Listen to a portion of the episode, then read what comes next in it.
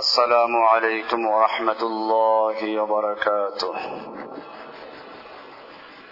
الحمد لله الحمد لله نحمده ونستعينه ونستغفره ونؤمن به ونتوكل عليه. ونعوذ بالله من شرور أنفسنا ومن سيئات أعمالنا. من يهده الله فلا مضل له ومن يضلله فلا هادي له. وأشهد أن لا إله إلا الله وحده لا شريك له. وأشهد أن محمدا عبده ورسوله. صلى الله تعالى عليه وعلى آله وأصحابه أجمعين. أما بعد فأعوذ بالله من الشيطان الرجيم. بسم الله الرحمن الرحيم. وفي أموالهم حق للسائل والمحروم. معزز اور محترم حضرات مربیان کرام اور دیگر مسلیان عظام আল্লাহ তাআলার মহান দরবারে লাখ শুকরিয়া জ্ঞাপন করছি, যিনি আমাদেরকে পবিত্র মাহে রমাদানের জুমার সালাত আদায় করার জন্য মসজিদে আসার তৌফিক এনায়েত করেছেন, এজন্য বলি আলহামদুলিল্লাহ। রমজানুল করিম এলে যেমন রমজানের সাথে সংশ্লিষ্ট অনেক বিষয় এবং মাসাইল জড়িত, ঠিক সেরকম ভাবে আমাদের মুসলিম সমাজে দেখা যায়, রমজান মাস এলে জাকাত দেওয়ারও প্রবণতা বাড়ে। এর কারণও আছে, রমজানুল করিমে যে কোনো ন্যাক আমলগুলো সত্তর গুণ সব বেশি পাওয়া যায়, সেজন্যই হয়তো এটা হয়ে থাকে। মূলত জাকাতের সম্পর্ক রমাজানের সাথে নয়। জাকাত একটা স্বতন্ত্র বিধান ইসলামের রোকন। রমাদান একটা স্বতন্ত্র রোকন। কোরআনুল করিমে আল্লাহ রাব্বুল আলামিন বরং জাকাতকে সালাতের সঙ্গে উল্লেখ করেছেন। তারপরেও রমজান মাসের এই সওয়াব এবং বরকত হাসিল করার জন্য আমরা এটা করে থাকি। এতে দোষের কিছু নেই, বরং এটা ভালোই। সেজন্য আজকে আমরা আলোচনা করব জাকাত নিয়ে। জাকাত ইসলামের পাঁচটি বেনা তথা পাঁচটি রোকনের একটি রোকন।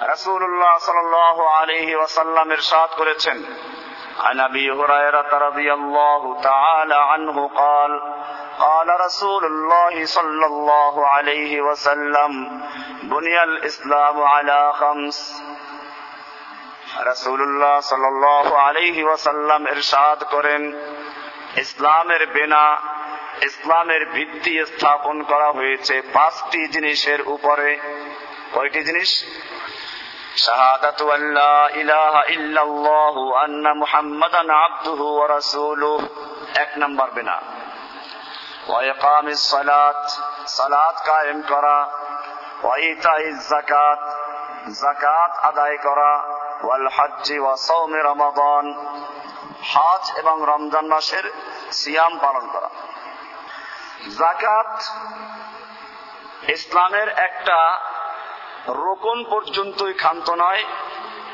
বরং আমরা যে আলোচনা করে থাকি যে কোরআন তাবিজ লেখার জন্য আগমন করে নাই। কোরআন মানুষ মরলে পরে তিন দিনের মিলাদে খতম পড়াবার জন্য চল্লিশ আর খতম পড়াবার জন্য মৃত্যু বার্ষিকীর খতম পড়াবার জন্য আগমন করে নাই। কোরআন মানব জীবনের, ব্যক্তি জীবনের, পারিবারিক জীবনের, সমাজ জীবনের, রাষ্ট্র জীবনের সর্বক্ষেত্রের মূল নীতিগুলো আলোচনা করেছে। ঠিক তেমনি ভাবে মানব জীবনের গুরুত্বপূর্ণ একটি অধ্যায় হচ্ছে অর্থনৈতিক বিষয়, অর্থনীতি। আল্লাহ রব্বুল আলমিন মানব জাতিকে সৃষ্টি করেছেন। মানুষের মধ্যে কিছু তারতম্য সৃষ্টি করেছেন। অনেকে প্রশ্ন করে থাকে, কেন একদল মানুষ গরিব, কেন একদল ধনী? আল্লাহ রাব্বুল আলমী সে প্রশ্নের উত্তর নিজেই দিয়েছেন। সৌরায় জুখরুফের বত্রিশ নম্বর আয়াতে, নাহনু কাসামনা বাইনাহুম মাঈশাতাহুম ফিল হায়াতিদ দুনিয়া। আমি তাদের মধ্যে তাদের জীবিকা বন্টন করেছি পার্থিব জীবনে। ওয়ারাফানা বাদাহুম ফাওকা বাদিন দারাজাত। এবং একের মর্যাদাকে অপরের উপর উন্নীত করেছি।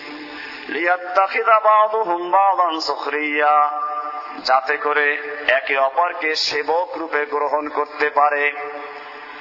দুনিয়ার সমস্ত মানুষকে যদি একই স্তরে সৃষ্টি করা হতো, সমান রকম ধনী করে দেওয়া হতো। তোমার সুইপার থেকে আসতো? তোমার বাথরুম কে সাফ করত? তোমার ঘরের কর্মচারী কে হতো? রান্না বান্নার কাজ করার জন্য বুয়া কোথায় পেতে? না আমি মানুষের মধ্যে রিজিক বন্টন করেছি, খাদ্য বন্টন করেছি, আমি মানুষকে সৃষ্টি করেছি, সকলের রিজিক দান করেছি। একজন লোক যদি মেহমান, মেজবান, মেহমান দাওয়াত দেয়, একশো লোক দাওয়াত করলে খাবার তৈরি করবে কতজনের? একশো জনেরই করবে। এমন না যে পঞ্চাশ জনের খাবার তৈরি করবে। আল্লাহ রাব্বুল আলমিন দুনিয়াতে মানব সৃষ্টি করেন। আল্লাহ রাব্বুল আলমিন রিজিকের ব্যবস্থা করেই সৃষ্টি করেন। কোরআনে স্পষ্ট ভাবে বলা আছে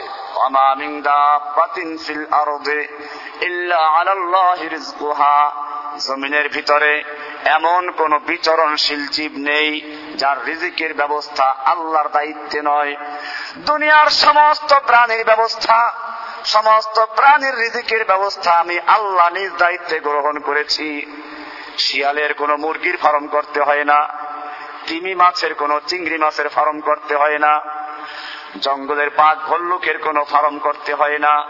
সমস্ত প্রাণীর জন্য আমি আল্লাহ রাব্বুল আলামিন খাবার দিয়ে থাকি, আমার দায়িত্বে রেখে দিয়েছি। ওমা মিন দাব্বাতিন ফিল আরদে ইল্লা আলাল্লাহি রিজকুহা।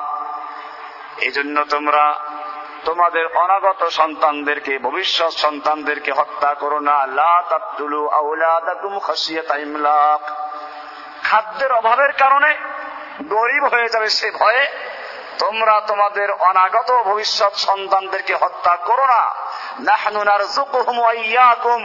আমি তাদেরকে রেজেক দান করব, তোমাদেরকেও করব। ইন্না কতলা হুমকান নিশ্চয়ই তাদেরকে হত্যা করা মারাত্মক গুণা গুনা হে কবিরা।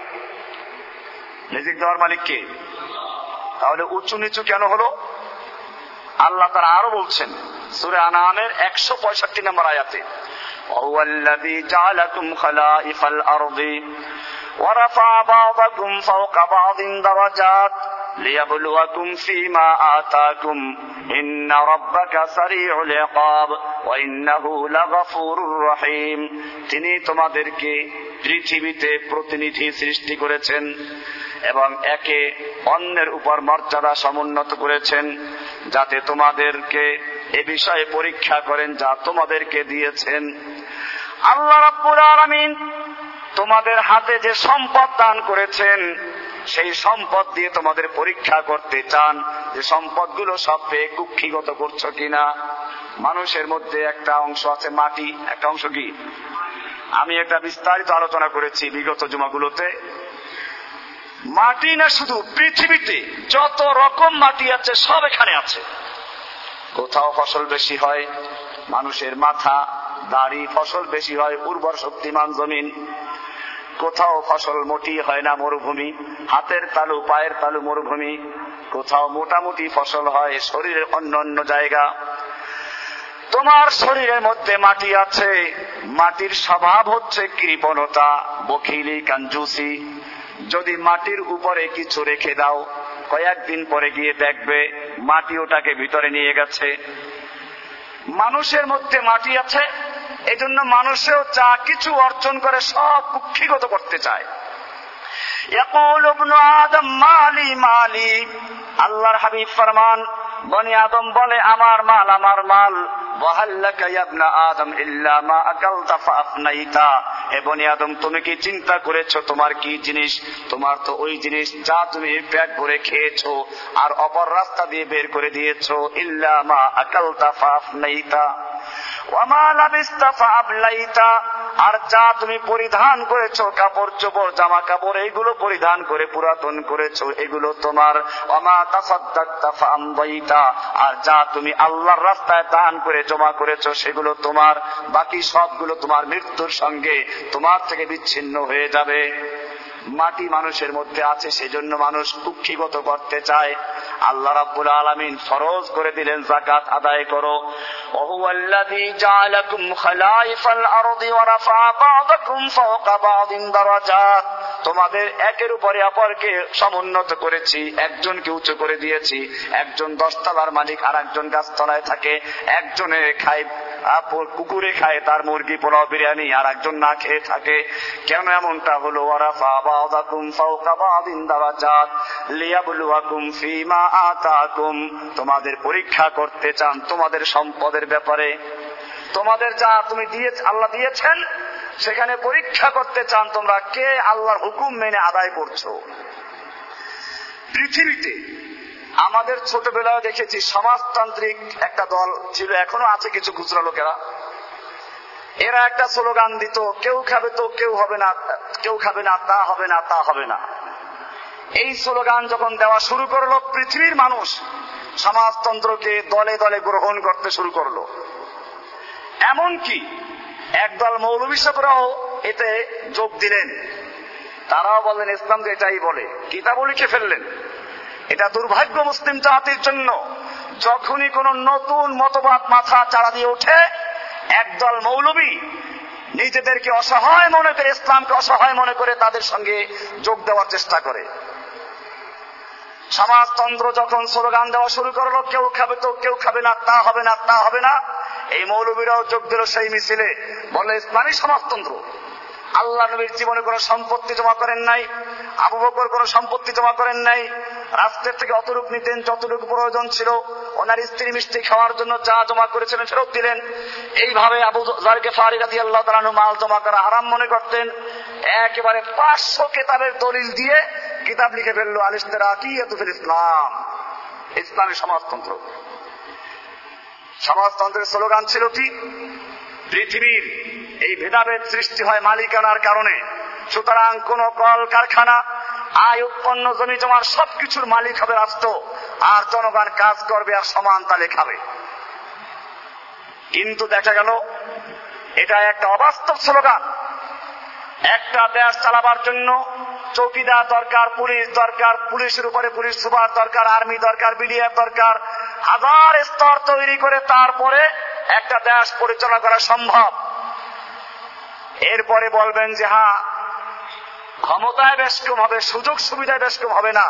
এটা অবাস্তব তাহলে আমরা দেখব এই মতবাদের যারা প্রতিষ্ঠাতা ছিলেন লেলিন কালমার্স মাউসেটুং তাদের জীবনে তারা কি করেছিলেন? তাদের এক একজন আর প্রায় পঞ্চাশ জোড়া জুতা ছিল। এইটা আবার করেছে আমেরিকার গণতান্ত্রিক যারা তারা আবার বিপরীতে রিপোর্ট তৈরি করেছে। ওদের কয়টা জুতা ছিল? ছবি দিয়েছে লেলিন মাউসেটুং এরা জুতো পরিধান করছেন, পঞ্চাশটা জুতো আছে। জামা পরিধান করছেন, অনেকগুলো জামা আছে।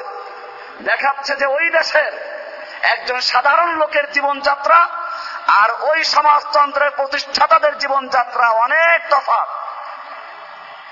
এরপরেও আমরা বলব, এটা একটা অবাস্তব স্লোগান ছিল।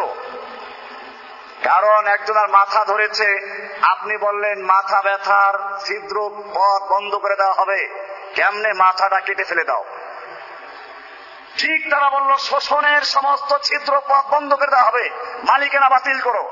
মালিকানা বাতিল করল, মানুষ লাভের লোভী, খুলিকার ইনসানু হালুয়া। লাভের লোভী, নিজে যদি মালিক হয়, শ্রম বেশি দেয়, কাজকর্ম বেশি করে, উৎপন্ন বেশি হয়, দেশের আয় বাড়ে।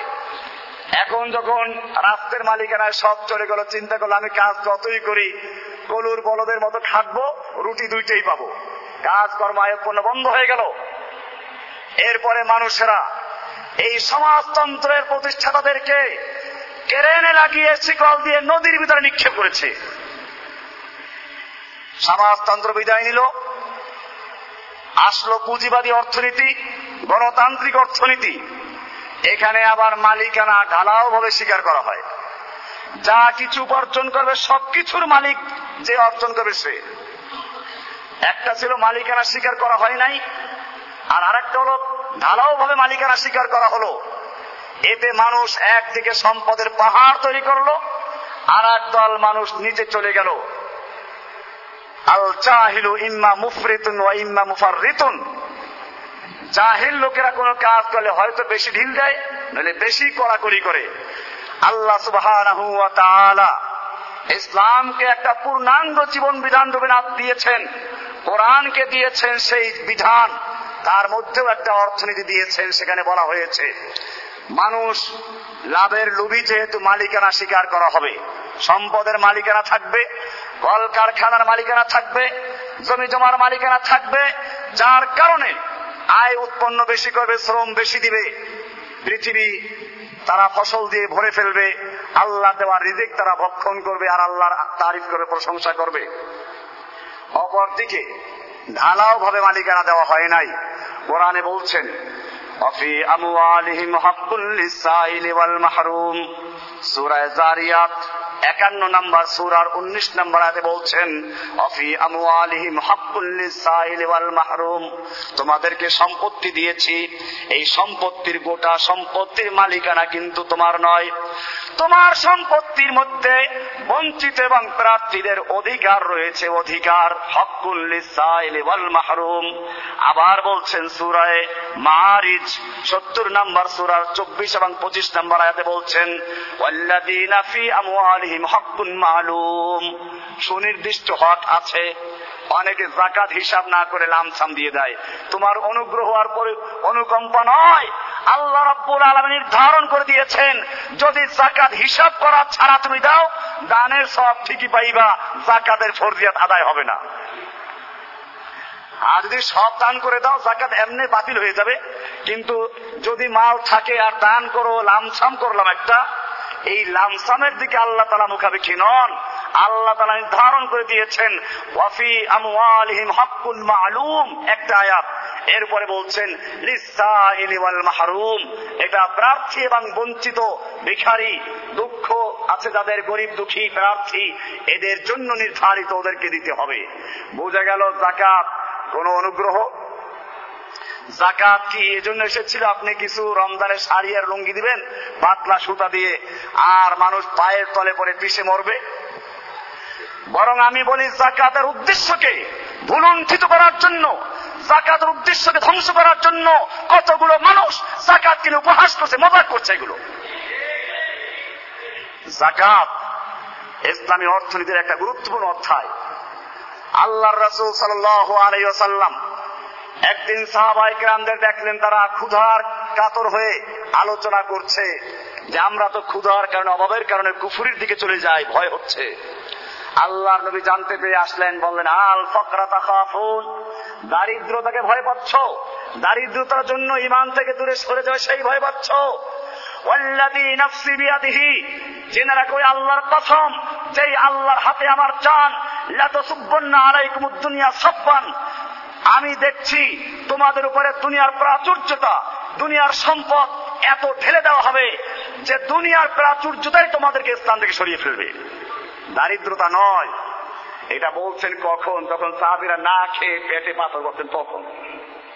কল্পনা করতে পারেন? বেশি দিন যেতে হয় নাই। মদিনায় রাষ্ট্র গঠন করলেন। এবারে বাইতুল মাল উদ্বোধন করছেন। এর আগ পর্যন্ত জানাজা আসতে বলতেন, এই লোকটার ঋণ আছে কিনা? বলে হা ঋণ আছে। আদায়যোগ্য সম্পদ আছে কিনা? নাই, তোমরা জানাজা পড়ো। আদায়যোগ্য সম্পদ আছে, ঋণ পরিশোধ করো, জানাজা পড়া হবে। এরকম ঘটনা ঘটেছে। আল্লাহর নবী একজন আর জানাজা ফিরিয়ে দিলেন। একজন সাহাবি বললেন, ইয়া রাসূলুল্লাহ, এই লোকটার যতগুলো ঋণ আছে, আমি সব পরিশোধ করে দিব। আপনি মেহেরবানি করে জানাজা পড়ুন। আল্লাহর নবী জানাজা পড়লেন। কিন্তু যেদিন মদিনার রাষ্ট্র গঠন করে বাইতুল মাল উদ্বোধন করছেন, এমন ভাষণ দিলেন, পৃথিবীর কোন অর্থনীতিবিদ, পৃথিবীর কোন লিডারের পক্ষে এ পর্যন্ত সেই ঘোষণা দেওয়া সম্ভব হয় নাই কেমন পর্যন্ত হবে না ইনশাআল্লাহ। সে ঘোষণা কি ছিল? হাদিসের সব কিতাব খুলে দেখুন, লেখা আছে আজকের থেকে শুনো, আজকের থেকে আর কোনো জানাজা ফেরত দেওয়া হবে না। জেনে রাখো, যদি কোনো ব্যক্তি ঋণ রেখে মারা যায়, অসহায় স্ত্রী সন্তান রেখে মারা যায়, সম্পদ রেখে মারা যায়, সেই সম্পত্তি তাদের ওয়ারিসদের মধ্যে বন্টন করা হবে। পক্ষান্তরে যদি কোনো ব্যক্তি স্ত্রী সন্তান অসহায় রেখে মারা যায়, বিধবা স্ত্রী অসহায় সন্তান রেখে মারা যায় আজকের থেকে আমি মোহাম্মদ রসুল্লাহ সাল্লাহ আলিয়াল্লাম মুসলিম জাতির বাইতুল মালের খলিফাতুল মুসলিম বাইতুল মালের দায়িত্বশীল হিসাবে ঘোষণা করছি। আজকের থেকে তাদের সমস্ত ভরণ পোষণ, তাদের সমস্ত খরচপাতি আমি আমার দায়িত্ব তুলে না বলুন আল্লাহ আছে পৃথিবীর কোন অর্থনীতিবিদ, আছে পৃথিবীর কোন লিডার গরিবের দরদি, যারা মানুষের দরদ নিয়ে কথা বলছে, এমন ঘোষণা দিবে যত অসহায় মানুষ, গরিব, দুঃখী, এতিম, বিধবা সমস্ত সমস্ত খরচপাতি ভরণ পোষণের দায়িত্ব আমি আমার স্কন্ধে তুলে নিলাম। একমাত্র মোহাম্মদ সাল্লাহ সাল্লাম দিতে সক্ষম হয়েছিলেন। তিনি বলেছিলেন, আল্লাহর কসম, তোমাদের সম্পত্তি এত হবে এত হবে যে সেই সম্পত্তির ভয় আমার আশঙ্কা হচ্ছে। ইসলাম থেকে সরে যাও কিনা? বেশি দিন লাগে নাই। অমর বিন আব্দুল আজিজ রহমাতুল্লাহ আলাইয়ের যুগে দেখুন অমর বিন আব্দুল আজিজ রহমাতুল্লাহ আলাই খলিফাতুল মুসলিমিন। মানুষ জাকাত দেওয়ার লোক খুঁজে পায় নাই। একজন লোক তিন দিন পর্যন্ত জাকাতের টাকা টাকা নিয়ে ঘুরতে ঘুরতে ক্লান্ত হয়ে পড়েছে, কারণ জাকাত গরিত অধিকার। আদায় করতেই হবে, আমার দায়িত্ব। আমরা তো কেউ আসলে তারপরে দেই। না, উচিত তো ছিল জাকাত দিয়ে আসতে হবে। আমার দায়িত্ব এটা। গরিবরা নিচ্ছে, আমার উপরে মেহরবানি করছে। আমার উপরে মেহরবানি করছে ওরা। তিন দিন পর্যন্ত জাকাত দেওয়ার জন্য ঘুরলো। এরপরে মদিনায় কোন লোক খুঁজে পাওয়া গেল না জাকাত নেওয়ার মতো। একটা গাছের নিচে ক্লান্ত হয়ে বসল। আর একজন লোক আসলো, মাথায় একটা বিশাল বস্তা। গরিব লোকটা আগের লোকটা মনে করল বোধহয় একজন গরিব পাওয়া গেছে। সে বলল, ভাই, আপনাকে পেয়ে আমি খুব ধন্য, খুশি। আমি তিন দিন পর্যন্ত কিছু জাকাতের টাকা নিয়ে ঘুরছি, দেওয়ার মতো লোক খুঁজে পাচ্ছি না। মেহরবানি করে এই টাকাটা নিয়ে নেন। এবারে ওই পরের যে লোকটা আসলো বস্তা মাথায়, সে বলল, বেটা, তুমি কি মনে করেছ আমার এই বস্তায় সেরা কাপড় আর খাতা বালিশ? তোমার এই পোটলায় যে পরিমাণ টাকা আছে আমার বস্তায় তার যে অনেক গুণ বেশি টাকা আছে। তুমি তিন দিন পর্যন্ত ঘুরছো, আর আমি সপ্তাহকাল পর্যন্ত গোটা মদিনার অলিগলি ঘুরে একজন লোক খুঁজে পাই না জাকাত দেওয়ার মতো। গল্প না ইতিহাস। ইতিহাসের কিতাব খুলে দেখুন। ইসলামের সোনালী যুগে যখন সত্যিকার অর্থে মুসলিম ছিল এবং জাকাত ভিত্তিক অর্থ ব্যবস্থা চালু করা হয়েছিল সেই সময় গোটা মদিনাতে জাকাত দেওয়ার মতো লোক খুঁজে পাওয়া যায় নাই। আজকেও যদি এই বাংলাদেশ গরিব দেশ দাবি করে, কিন্তু ঠিক মতো জাকাত আদায় করা হয়, এই বাংলাদেশেও দশ বছর পরে জাকাত দেওয়ার মতো লোক খুঁজে পাওয়া যাবে না। কিন্তু সেই জাকাতের উদ্দেশ্যকে ব্যাহত করার জন্য জাকাতটাকে মজাক করার জন্য একদল নাস্তিক, ইসলাম সম্পর্কে গাফিল, সেই লোকগুলো শাড়ি আর লুঙ্গি দিয়ে জাকাতের হক আদায় করছে। জাকাত সুপরিকল্পিত ভাবে দিতে হবে। প্রতি বছর যদি একশো একজনে টার্গেট করল, একজন দশজন, একজন একজন, গরিবকে তার যে ক্ষমতা আছে, কেউ সিলাই মেশিন কেউ গাভি, কেউ যা এরকম কিনে দিল, ওই লোকটা আর আগামী বছর জাকাতের অর্থ নিতে আসবে না। এই জন্য জাকাত কোন অনুগ্রহ নয় এটা একটা হক গরিবদের। এই আয়াত যখন নাজির হলো ইসলামে কেন গরিবরা এত দলে দলে চোখ দিয়েছিল? মক্কা এবং মদিনার তৎকালীন আরব জাতি চক্রবৃদ্ধি আকারে সুদে এমন ভাবে জড়িয়েছিল, ধনীরা ধনী হচ্ছিল, গরিবরা গরিব হচ্ছিল। সুদের মধ্যে এবং জাকাতের মধ্যে পার্থক্য নেই। জাকাত মানে হচ্ছে ধনীর থেকে নাও, গরিবকে দাও। আর সুদের অর্থ কি? গরিব থেকে নাও, ধনীদেরকে দাও। গরিব বেচারা ব্যাংকের থেকে টাকা সুদে নিয়ে হালের বলদ কিনলো, জমি চাষ করল সিডর এসে ফসল নষ্ট করে ফেলল। ধনির কোনো ক্ষতি হয়েছে? গরিব বেচারার বলদ মরে গেছে। ফসল নষ্ট হয়ে গেছে, ঋণ রয়ে গেছে। এবারে ঋণ পরিশোধ করতে পারে না, ঋণের উপরে ঋণ, তার উপরে ঋণ। চক্রবৃদ্ধি আকারে বেচারা এমন আটকে গেল, আর তার এখান থেকে বেরিয়ে আসা সম্ভব নয়। এবারে গায়ে ভিটে মাটি বিক্রি করে টাকা পরিশোধ করো।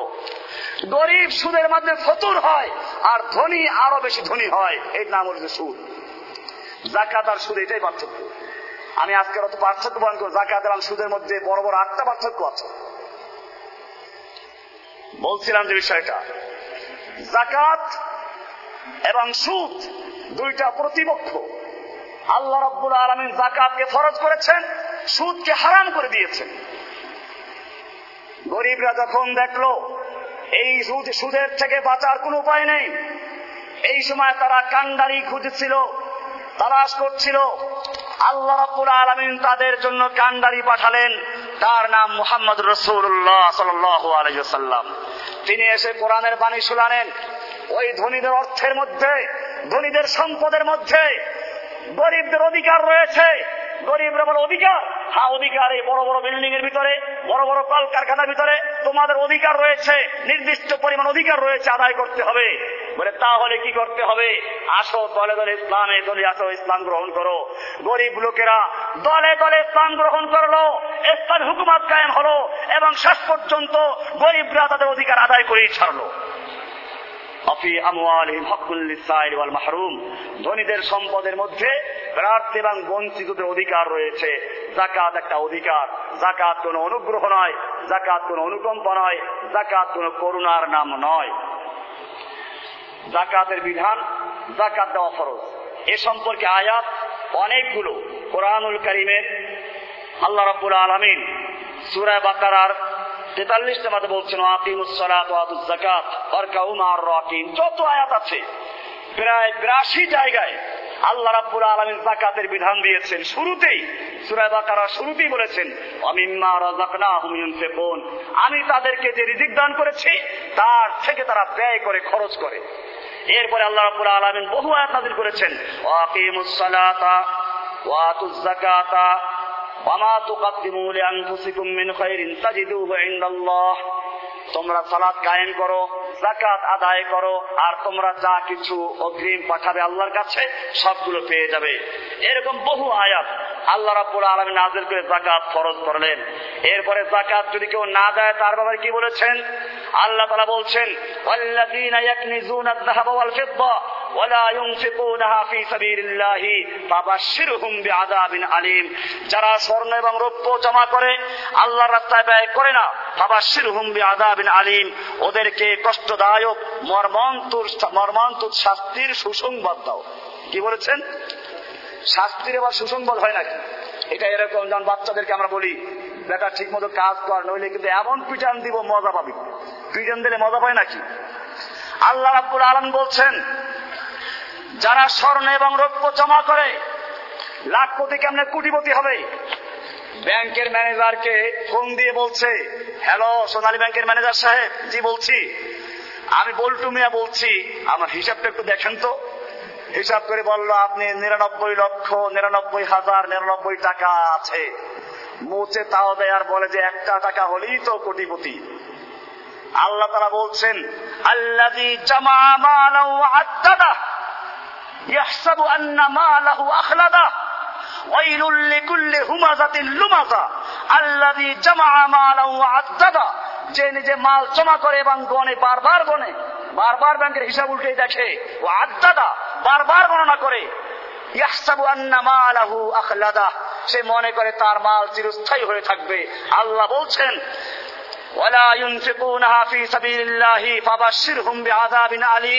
তাদেরকে কষ্টদায়ক মর্মান্তুদ শাস্তির সুসংবাদ দান করুন। এরপরে বলছেন ইয়মা ইউহমা আলাইহা হাফি নারে জাহান্নাম। সেই সম্পত্তি স্বর্ণরৌপ্য অর্থ সম্পদ জাহান নামের আগুনে প্রজ্বলিত করা হবে, গরম করা হবে। এরপরে তাদের ললাটে, পাজরিতে পিঠে দাগ দেওয়া হবে। লোহা গরম করে ছাকা দেওয়া হবে আর বলা হবে এ হচ্ছে সেই সম্পদ যা তোমরা সঞ্চয় করেছিলে, জমা করেছিলে, বারবার গণনা করেছিলে। এবারে যা জমা করেছিল তার একটু স্বাদ আস্বাদন করে দেখো। এবারে আমরা জাকাত না দিলে কি ক্ষতি তা বুঝলাম। আমি বিস্তারিত আলোচনা করলে একা একটা বিষয় আলোচনা করতে অনেক সময় লাগবে। শুধু ইঙ্গিত দিয়ে যাচ্ছি। এরপরে জাকাতের খাত সমূহ। জাকাত কারা পাবে?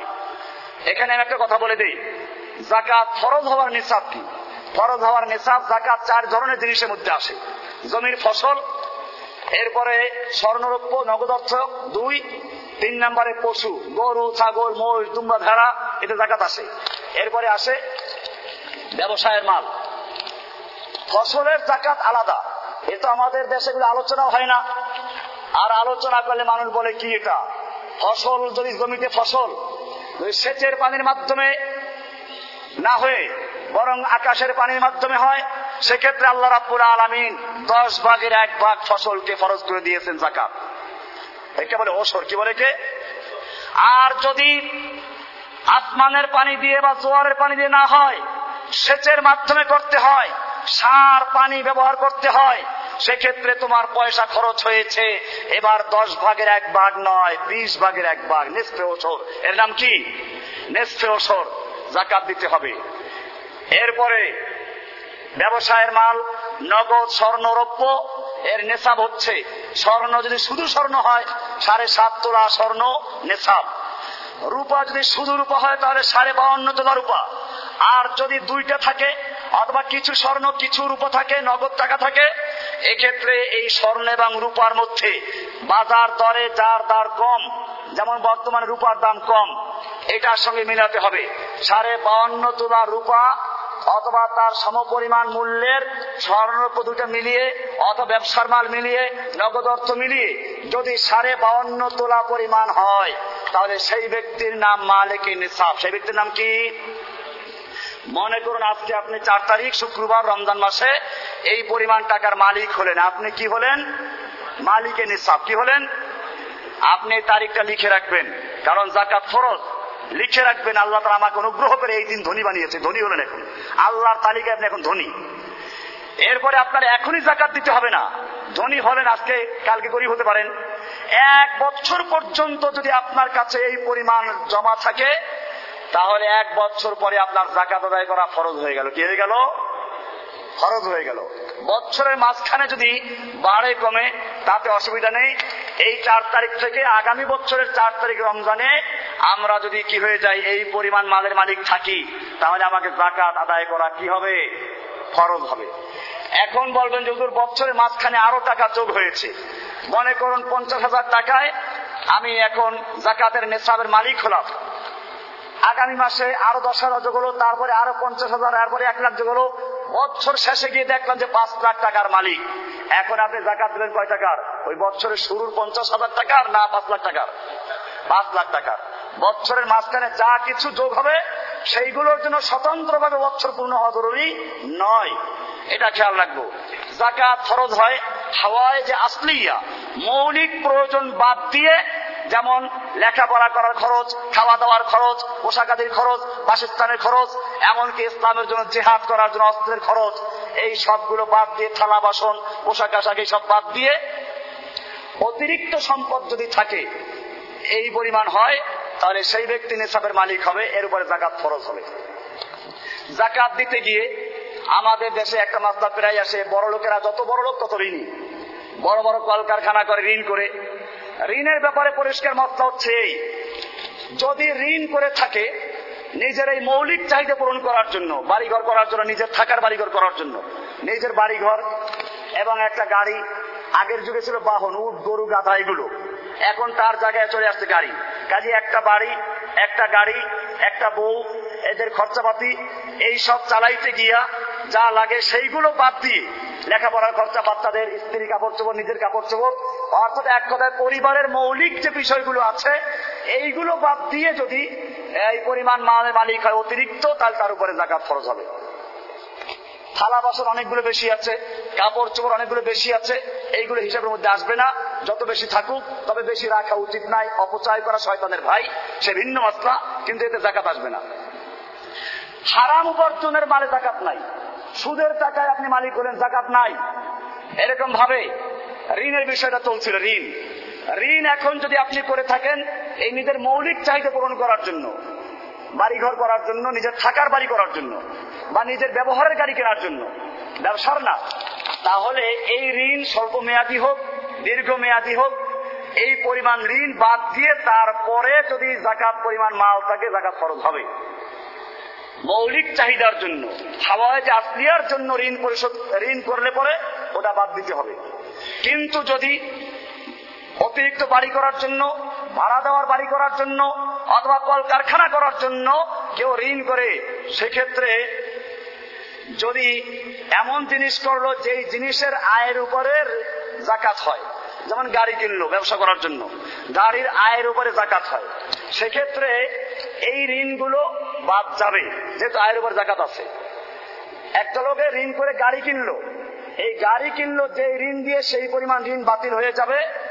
তবে দীর্ঘ মেয়াদিটা না স্বল্প মেয়াদিটা এই বছর যেই পরিমাণ, এই বছর যেই পরিমাণ ঋণ পরিশোধ করতে হবে, ওই পরিমাণ প্রতি বছর বাদ যাবে। মনে করেন এক লক্ষ পঞ্চাশ কোটি টাকা ঋণ করে গাড়ি করল। তাহলে এখন কি পরিমাণ ঋণ বাদ যাবে? এই বছর আদায় করতে তাকে পঞ্চাশ লাখ টাকা, ওইটা বাদ দিয়ে বাকিদের উপর জাকাত আসবে। পুরা ঋণ না। পুরা ঋণ পঞ্চাশ কোটি টাকা। এটা বাদ দিলে জীবনেও তারপর জাকাত খরচ হবে না। তো এরকম না। এই বছর যে পরিমাণ আদায়যোগ্য, ওই পরিমাণ বাদ দেওয়া হবে। যদি ঋণ করে এমন কোন কিছু করে যে জিনিসটার আয়ের উপরে জাকাত আছে। আর যদি এমন কিছু করে যার আয়ের উপরে জাকাত নাই, তাহলে সেক্ষেত্রে ওই ঋণ বাতিল হবে না। ওই ঋণ বা কাটা যাবে না। মনে করে ইন্ডাস্ট্রি করল কল কারখানা করল, বিশাল আকারে জমি কিনলো, ঋণ করে। এই ঋণ যেমন আছে, তার সম্পত্তিও আছে। যেখান থেকে ঋণ করেছে, ঋণ পরিশোধ করতে না পারলে সরকার তার ওই বাড়ি নিয়ে যাবে। এই জাতীয় ঋণগুলো স্বল্প মেয়াদী হোক দীর্ঘ মেয়াদী হোক, সেগুলো বাতিল হবে না। বিষয়টা ক্লিয়ার কিনা? ঋণ করে যদি কোনো ব্যক্তি মৌলিক প্রয়োজন মিটায়, সেই ঋণ স্বল্প মেয়াদী হোক দীর্ঘ মেয়াদী হোক ওটা পরিমাণ বাদ দিয়ে যদি নেশাবের মালিক থাকে জাকাত আসবে। ঋণ যদি ঋণ যদি মৌলিক প্রয়োজনের জন্য না হয়, তাহলে দেখব যে জিনিসটা সে ক্রয় করেছে, এটার আয়ের উপরে জাকাত আসে কি না। যদি আয়ের উপরে জাকাত আসে, তাহলে সেক্ষেত্রে স্বল্প মেয়াদী মানে প্রতি বছর যে পরিমাণ ঋণ পরিশোধ করতে হবে, ওই পরিমাণ কাটা যাবে, আর বাকি দেওয়া বাদ দেওয়া যাবে না জাকাত আসবে। আর যদি এমন সম্পত্তি করে, যার আয়ের উপরে কোনো জাকাত নাই, তাহলে সেক্ষেত্রে ওই ঋণ বাদ দিয়ে আপনি জাকাত দিবেন না, বরং আপনার কাছে যে টাকা আছে তার জাকাত পুরোটাই দিতে হবে। ওই ঋণ আপনার থেকে কর্তন করা হবে না, কারণ ওটা যেমন ঋণই আছেন, তেমন তো সম্পত্তিও আছেন। এই জন্য ওখানে কাটা যাবে না। সরকারি প্রভিডেন্ট ফান্ড, সরকার যারা বাধ্যতামূলক কেটে রাখে এটার উপরে জাকাত নাই। ওটা আপনি যখন হাতে পাবেন, তারপরে জাকাত আসবে, এর আগ পর্যন্ত জাকাত নাই। তবে যদি আপনি ওই টাকা তুলে অন্য কোনো জায়গায় রাখেন, তাহলে আপনার মালিকানায় চলে আসলো, তাহলে আপনার জাকাত দিতে হবে। যে সকল টাকা কোন জায়গায় জমা রাখা আছে, ব্যাংকে হজের জন্য জমা করা আছে, অন্য কোন উদ্দেশ্যে মেয়ে বিয়ের জন্য জমা করা আছে, এই জাতীয় যত জমা টাকা আছে, এগুলোর উপরে জাকাত আসবে এরকম ভাবে যে টাকা পাওনা আছেন, নিশ্চিত পাওয়া যাবে, সেই টাকার জাকাত দিতে হবে।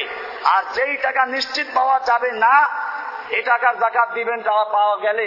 কিন্তু যদি পাওয়া যায়, তাহলে পিছনের যে কয় বছর চলে গেছে, তার জাকাত দিতে হবে। এরকম আরও অনেক মাসলা মাসাল আছে, আপনারা ওগুলো জেনে নেবেন। আমি আলোচনা করছিলাম, এবারে জাকাত কাদেরকে দিবেন? আল্লাহ রাব্বুল আলমী কোরআনুল করিমে আটটা খাত উল্লেখ করেছেন। কোরআনুল করিমের সুরায় তবা নয় নাম্বার সুরা, ষাট নাম্বার আয়াত। এখানে আল্লাহ বলছেন ইন্নামা সাদাকাতু লিল ফুকারা ওয়াল মাসাকিন ওয়াল আমিলিন আলাইহা ওয়াল মুআল্লাফাতি কুলুবুহুম ওয়া ফির রিকাবি ওয়াল গারিমিন ওয়া ফি সাবিলিল্লাহি ওয়া ইবনিস সাবিলি ফরিদাতাম মিনাল্লাহ আল্লাহু আলিমুন হাকিম। ইন্নামা সাদাকাতু নিশ্চয় সাদাকাত, অর্থাৎ জাকাত অর্থ এখানে লিল ফুকারা ফকিরদের জন্য ফকির মানে মাল্লা সেই আলাদা কিছুই নাই। মাসাকিন, মিসকিন মানে যার আছে, কিন্তু এই পরিমাণ নাই, যেই পরিমাণে হলে নেশাবের মালিক হয়, যেটা বলেছে আগে। নেশাবের অর্থাৎ যার উপরে জাকাত ফরজ না, সেই জাকাত খাইতে পারবে। যার উপরে জাকাত ফরজ না, সে কি করতে পারবে? জাকাত খেতে পারবে জাকাত নিতে পারবে। এখানে বলা আছে, লিল ফোকারা, এক নম্বর ফকির, যার কিছুই নাই। মাসাকিন যার আছে, তবে এই পরিমাণ আছে যেই পরিমাণে সে নেশাবের মালিক নয়। তাকে জাকাত দেওয়া যাবে। আলাইহা। আল্লাহ আকবার। রাষ্ট্র ক্ষমতায় ইসলাম যদি থাকে জাকাত তো আপনি ঐচ্ছিকভাবে দিবেন না। জাকাত আদায় করে নেওয়া হবে। এই আদায় করার জন্য যাদেরকে নিয়োগ করা হবে, তাদের বেতন দেওয়া হবে জাকাতের খাত থেকে। বলে আমেলে তিন নম্বর খাত। ওয়াল কুলুবুহুম। যে সকল লোকদের মন জয় করার জন্য, মন জয় করার জন্য জাকাত দেওয়ার প্রয়োজন। ইসলামের শুরুর দিকে অনেক বাধা বিপত্তি ছিল, অনেক অমুসলিমদেরকে জাকাতের কিছু অর্থ দিলে চুপ থাকতো ওরা বর্তমানেও আছে, আমরা মনে করি পাহাড়ি অঞ্চলে আমার এই প্রশিক্ষণে আপনারা দেখবেন একটা ছেলে আছে উপজাতি। ওই যে সন্তু বাবা ভাই না মুসলমান হয়েছে, আমার এই প্রশিক্ষণে আছে, এসেছে। ইসলাম শিখার জন্য। এবং ইনশাল্লাহ তার দোয়া করেন। আমি তো আপনাদেরকে বলি, খ্রিস্টানরা যেভাবে বাংলাদেশকে চাল পেতেছে খ্রিস্টান বানাবার জন্য, আমরাও চাল পেতেছি ওদেরকে ধরে ধরে বাংলাদেশ থেকে বিতরণ করার জন্য। ইনশাআল্লাহ কাজ চলছে। পার্বত্য অঞ্চলে আমাদের অনেক ছেলেরা এখন খ্রিস্টান থেকে ইসলাম গ্রহণ করছে। ছেলেরা জোহর জুমার পরে আমি দেখাবো ইনশাল্লাহ উপরে আছে। গত জুমার বক্তব্য রেখেছিল এখানে। বলছিলাম যে বিষয়টা এই সব লোকদেরকে ওই ছেলে বলেছে, অনেক ছেলেরা আছে ইসলাম গ্রহণ করতে চায় যদি ওদের ওদেরকে একটু সহযোগিতা করা যায়, ওরা যে প্রশিক্ষণে আসবে, আমার মতো যুবকেরা আর্থিক সচ্ছলতা নেই, আপনারা সহযোগিতা করলে ওদেরকে আমি আরও নিয়ে আসতে পারব, ইসলাম ওরা জানবে, বুঝবে, এবং তারপরে আবার গিয়ে ওরা দাওয়াত দিতে পারবে। যাই হোক, সে বিষয়টা একটু পরে আসছি। যাদের চিত্ত আকর্ষণ করার জন্য, মনাকৃষ্ট করার জন্য যাদের জাকাত দেওয়ার প্রয়োজন, তাদেরকে জাকাত দেওয়া যাবে। চার নাম্বার খাত। পাঁচ নাম্বার খাত, অফির রেখাব আগে দাস প্রথা ছিল, গোলাম ছিল, গোলাম মুক্তির জন্য। ইসলাম দেখেন, গোলাম মুক্তির ব্যবস্থা রেখেছেন, জাকাত একটা খাত রেখে দিয়েছেন। এমনকি কসমের কাফারার জন্য গোলাম আদত করো। কেউ হত্যা করলে গোলাম আদত করো। ও মুসলমান জাতি, আজকে অনেকে আপত্তি করে ইসলামের মধ্যে এই গোলাম প্রথা কেন অনুমোদন করা হয়েছিল? আমি বলি ইসলামে গোলাম প্রথা অনুমোদন করা হয় নাই, আগের থেকে ছিল। ইসলাম সেটাকে রহিত করে নাই, কারণ দেশ চালাবার জন্য এটা প্রয়োজন ছিল। কিন্তু ইসলাম উৎসাহিত করেছে, গোলাম আজাদ করার জন্য। যতগুলো কাফরা আছে, সব কাফরা তালাশ করো। একটা আছে জাকা গোলাম আজাদ করো। কি করো? একজন লোক একজন লোককে হত্যা করেছে ভুলে। ভুলে কতল করে ফেলেছে, তার কাফারা গোলাম আজাদ করো। কসম করেছে কাফারা গোলাম আজাদ করো। বউয়ের সাথে কসম করেছে, তার কাছে যাবে না। ভাঙতে হবে, কাফারা দাও, গোলাম আজাদ করো। এরকম জাকাত জাকাত দাও গোলাম আজাদ করার জন্য। ইসলামীকে গোলাম বানাবার জন্য উৎসাহিত করে না গোলামকে মুক্ত করার জন্য উৎসাহিত করে? ইতিহাস তালাশ করো, আল্লাহর নবী নিজে কত গোলামকে কিনে কিনে আজাদ করেছেন। আবু বকর সিদ্দিক কত গোলামকে আজাদ করেছেন। আজাদ বেলা হাসিকে আজাদ করেছে কে? এই জন্য বুঝতে হবে, অফির রেকাব, এই গোলাম এবং দাস মুক্তির জন্য। এরপরে আরেকটা খাত অলগারিমিন ঋণ গ্রস্ত, আমরা ধনী মানুষ, কিন্তু এখন ঋণই হয়ে গেছে। তার ঋণ পরিশোধ করার জন্য জাকাত দেওয়া যাবে। অফি সাবিরিল্লাহি আল্লাহর রাস্তায়। এখানে আল্লাহর রাস্তায় বলতে সমস্ত মুফাসসিরিন একমত।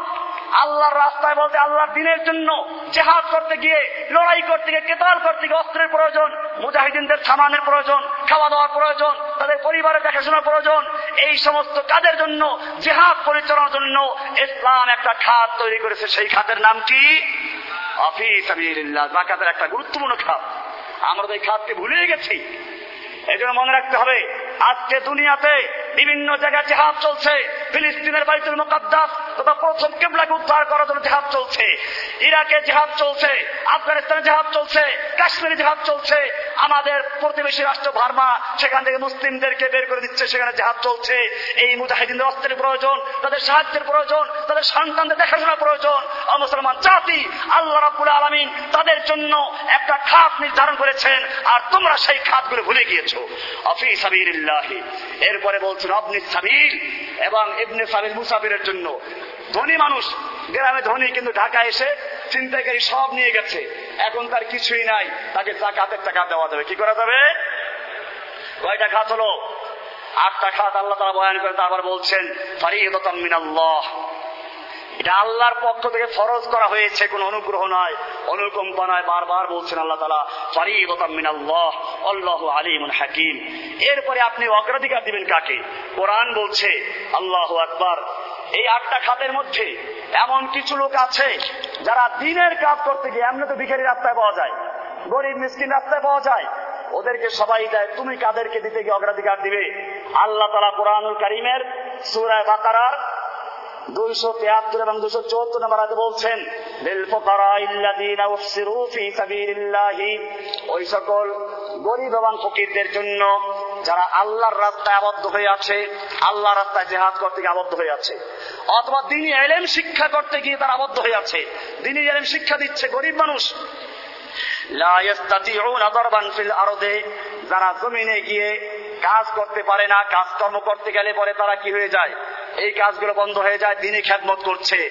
আল্লাহর রাস্তায় লড়াই করছে, জেহাদ করছে। মুসলিমদের উদ্ধার করার জন্য, মুসলিমদের ভূখণ্ড উদ্ধার করার জন্য, মুসলিমদের কেবলা উদ্ধার করার জন্য, মুসলিমদের চান, মাল, ইজ্জত রক্ষা করার জন্য, মুসলিমদের মা বোনদের ইজ্জত রক্ষা করার জন্য, মুসলিমদের কোরআনকে ইজ্জত রক্ষা করার জন্য, যেখানে কোরআনকে ডাস্টবিনে ফেলা হচ্ছে, যেখানে কোরআনকে সুন্দরী নারীদের পায়ের তলে পিষা হচ্ছে, যেখানে কোরআনের গায়ে কুরুশিকে দেওয়া হচ্ছে, সেই লোকদের থেকে মুক্ত করার জন্য যারা জেহাদ করছে এবং যারা দিনী এলেমে রত আছে ওই গরিব ভদ্রলোক যাদেরকে ইয়াস্তাবহুমুল আগ্নেমিনা তাআফফুফ, যারা কারও কাছে না চাওয়ার কারণে নিজেদেরকে পুত পবিত্র রাখার কারণে জাহের লোকেরা, মূর্খ লোকেরা মনে করে এরা ধনী। তারিফুহুম বিসিমাহুম। তুমি তাদের লক্ষণ দেখে চিনতে পারবে। তারা কারও কাছে বিরক্ত করে তারা চায় না, ভিক্ষা চায় না। আল্লাহ বলছেন, এই গরিব ভদ্র লোকদেরকে তোমরা তালাশ করে করে জাকাত আদায় করো। আল্লাহ রাবুল আলমিন। এরপরে জাকাতের এই বিধান শুধু ইসলামে নয়, আমাদের ধর্মেই নয়, আগের যুগেও ছিল। আমি বলতে গেলে অনেক সময় লাগবে। ইব্রাহিম আলাইহিস সালাম কে আল্লাহ বলছেন, ওয়াহাবনা লাহু ইসহাক ওয়া ইয়াকুব নাফিলাতান ওয়া কাযালিকা জাআলনা সালিহি ওয়া কুল্লান জাআলনা সালিহিন ওয়া জাআলনাহুম আইম্মাতান ইয়াহদুনা বিআমরিনা ওয়া আওহাইনা ইলাইহিম ফি'লাল খায়রাত ওয়া ইকামিস সালাত ওয়া ইতাইজ যাকাত। আমি তাদেরকে নেতা বানিয়েছিলাম, নবীদেরকে নেতা। নবীরা কি ছিলেন? নেতা ছিলেন। ইমাম মানি তো নেতা। এখন তো মসজিদের ইমামরা নেতা কিনা আপনারা খুব ভালো করে জানেন। আমি তাদেরকে নেতা বানিয়েছি। আমরিনা যারা আমার নির্দেশে মানুষকে পথ প্রদর্শন করতো, পথ দেখাতো, তারা কাজ করতো, ভালো কাজের আদেশ করতো সালাদ কায়েম করতো এবং জাকাত আদায় করতো। ইসমাইল আলাইসালামকে বলছেন ওয়াকানা আমুর বিসসালাত যাকাত ওয়াকান আইন রাবি মারদিয়া। ইসমাইল যাকাত আদায় করেছেন। এরকম ভাবে মুসা আলাইহিস সম্পর্কে বলেছেন ওয়াকাল আল্লাহ মাআকুম, লাইন আকামতুম সালাত যাকাতা, তোমরা যদি সালাত কায়েম করো, যাকাত আদায় করো, ওয়া আমানতুম বিরুসুলি।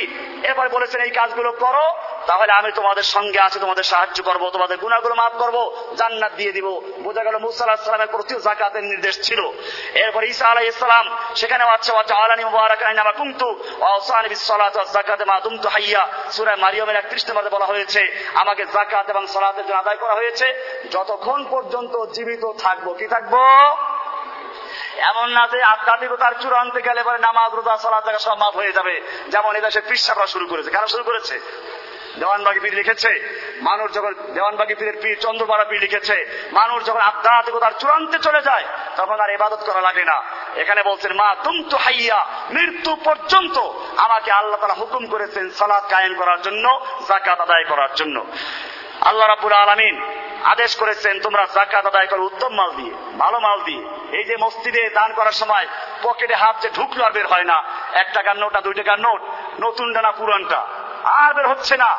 ময়লা, পচা, দুর্গন্ধ, এইটাকে দান বাক্সে দিয়ে দেয়। আল্লাহ বলছেন, লান তানালুল বিররা হাত্তা তুনফিকু মিম্মা তুহিব্বুন ওয়া মা তুনফিকু মিন শাইইন, ফাইন্নাল্লাহা বিহি আলিম। সূরা আলে ইমরানের 92 নম্বর আয়াতে বলছেন, তোমরা যতক্ষণ পর্যন্ত প্রিয় বস্তু আল্লাহর রাস্তায় ব্যয় না করবে ততক্ষণ পর্যন্ত পূর্ণ সব অর্জন করতে পারবে না। ওই এক বকিল কঞ্জুস রুটি খাচ্ছিল, রুটি। হঠাৎ করে কাক এসে ছো মেরে রুটি নিয়ে গেছে। বকিল ওই রুটির পিছনে লাগল, কাক যে ডালে বসে ও ডালে ঢিল মারে। কাকে দেখল এমন এক কঞ্জুস আর বকিলের রুটি নিলাম। কোন ডালে বসে শান্তি নাই, সামনে ছিল নদী, নদীর পারে দিল উড়াল। কাক উড়াল দিয়ে নদীর ওপারে চলে গেল, আর ওই বকিল বেচারা কাকের দিকে ফেল ফেল করে তাকিয়ে আছে। যখন দেখল তার নাগালের বাইরে চলে গেছে, তখন বলল, চাহ, দিলাম ফি সাবিল্লাহ আল্লাহ রাস্তা দান করে দিলাম। এরকম ভাবে আমরাও করি কি বিয়ের জন্য মেহমান এক হাজার দাওয়াত দিয়েছে। আসতে একশো খাবার বেঁচে গেছে। তালাশ করে হুজুর লিল্লেবনি কোন জায়গায় ছাত্রকে খাওয়ান? আগে মনে ছিল না। এই জন্য আল্লাহ তারা বলছেন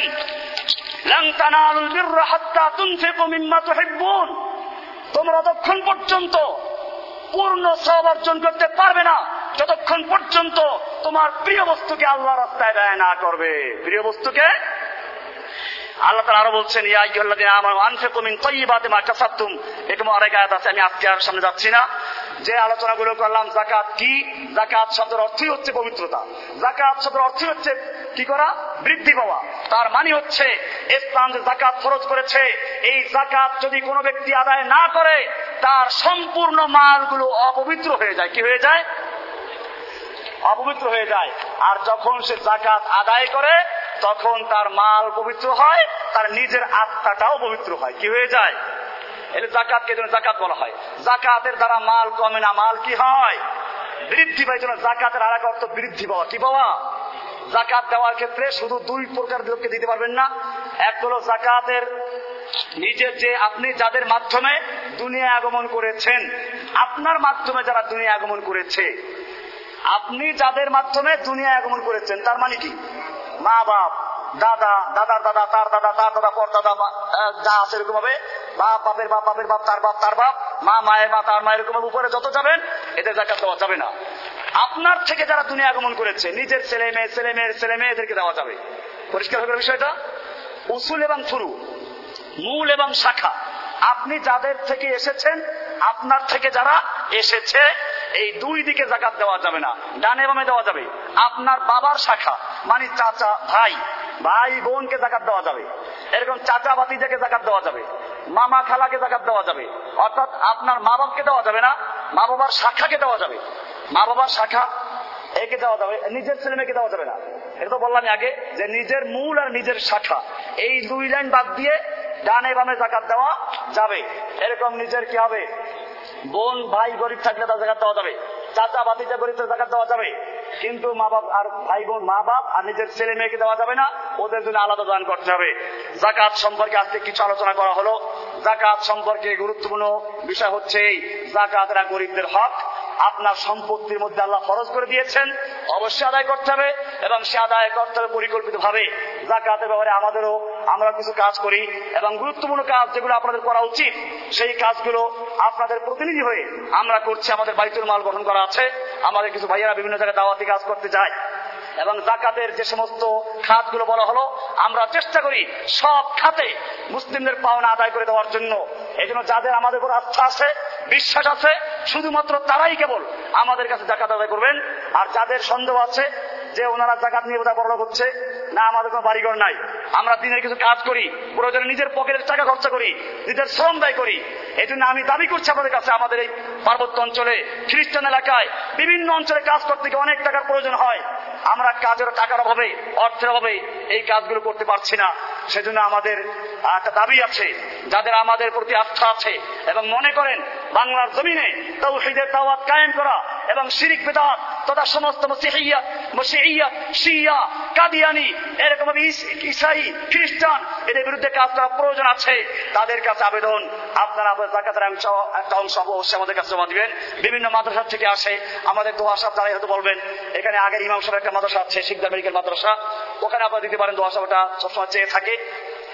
এরকম ভাবে আরও অনেক মাদ্রাসা থেকে আমার কাছে আসে, এসে রসিদ রেখে যায়, তারা অর্থ সব আমার কাছে চায়। তো যাদের সুযোগ আছে, আমরা একটা অংশ এখানে জাকাত আদায় করব ইনশাআল্লাহ। জাকাত সম্পর্কে আরও যদি কারও কোনো বিষয় জানার প্রয়োজন হয়, আপনারা যোগাযোগ করবেন ইনশাআল্লাহ। আমি চেষ্টা করব আমার এলেম অনুযায়ী আমার জানো যে উত্তর দিতে। মোটামুটি গুরুত্বপূর্ণ মাত্রা সবই এসে গেছে। আল্লাহ সুবাহ আমাদের সকলকে বিষয়গুলিকে বুঝার এবং আমল করার তৌফিক দান করুন।